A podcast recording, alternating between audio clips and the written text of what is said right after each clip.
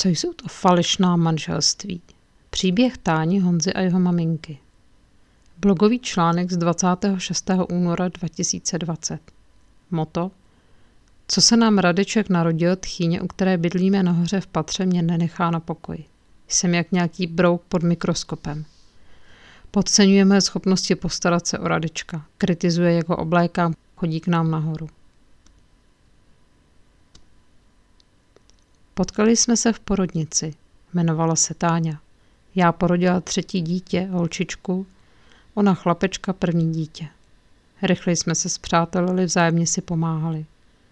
Táňa nijak neskrývala velkou radost ze svého prvorozeného a těšila se domů k manželovi a tatínkovi jejich Radečka. Po návratu z porodnice jsme si občas zavolali a vyměnili fota svých drobečků. Když bylo našim dětem několik měsíců, potkali jsme se na ulici.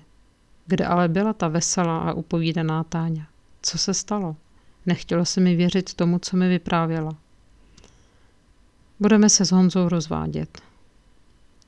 Hlavou mi proběhlo všechno, co jsem o jejich vztahu věděla.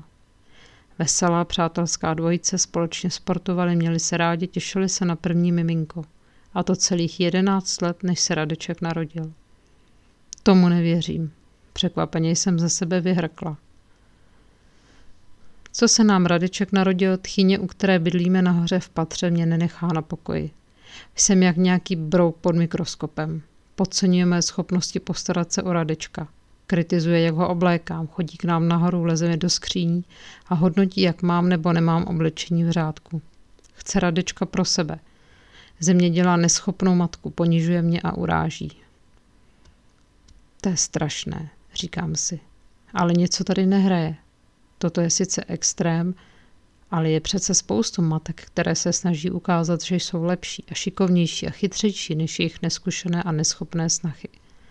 Normální chlap se ale své ženy zastane, ne? A co na to Honza? No právě. My se máme strašně rádi, on ale nechápe, jak mi jeho mamka ubližuje. Říká, že to se mnou myslí dobře. A já to už nedávám. Jsem z toho úplně na nervy. Řekla jsem mu, že se odstěhujeme, aby na nás neměla vliv. Nechtěl o tom ani slyšet. Tak jsem mu dala nějaký čas. Nepomohlo to. Nedokáže své mámě říct, že to, co dělá, je špatně a už vůbec ne, že se chceme odstěhovat. Nechápala jsem. Ten chlap si mezi manželkou a matkou vybírá matku a svou ženu i s dítětem nechá odejít? Táně se skutečně odstěhovala ke svým rodičům. Honza dál bydlel s těmi svými, respektive hlavně se svou maminkou. A za pár měsíců bylo manželství Táně a Honzi opravdu rozvedeno. Od rozvodu uplynul další rok a nakonec jsem se dozvěděla, že ten příběh má přece jenom šťastnější konec. Opět jsem Táňu potkala a dozvěděla se, že už zase bydlí společně, odstěhovaní. Ve svém bytě. Honza si nakonec uvědomil, o co přišel a dostal rozum. Matky manipulátorky nechápou, že jejich syn není jejich manžel. Převlastňují si ho do té míry, že se neštítí rozvrátit mu manželství. Hlavně, že jejich miláček zůstane doma, kde je mu nejlíp.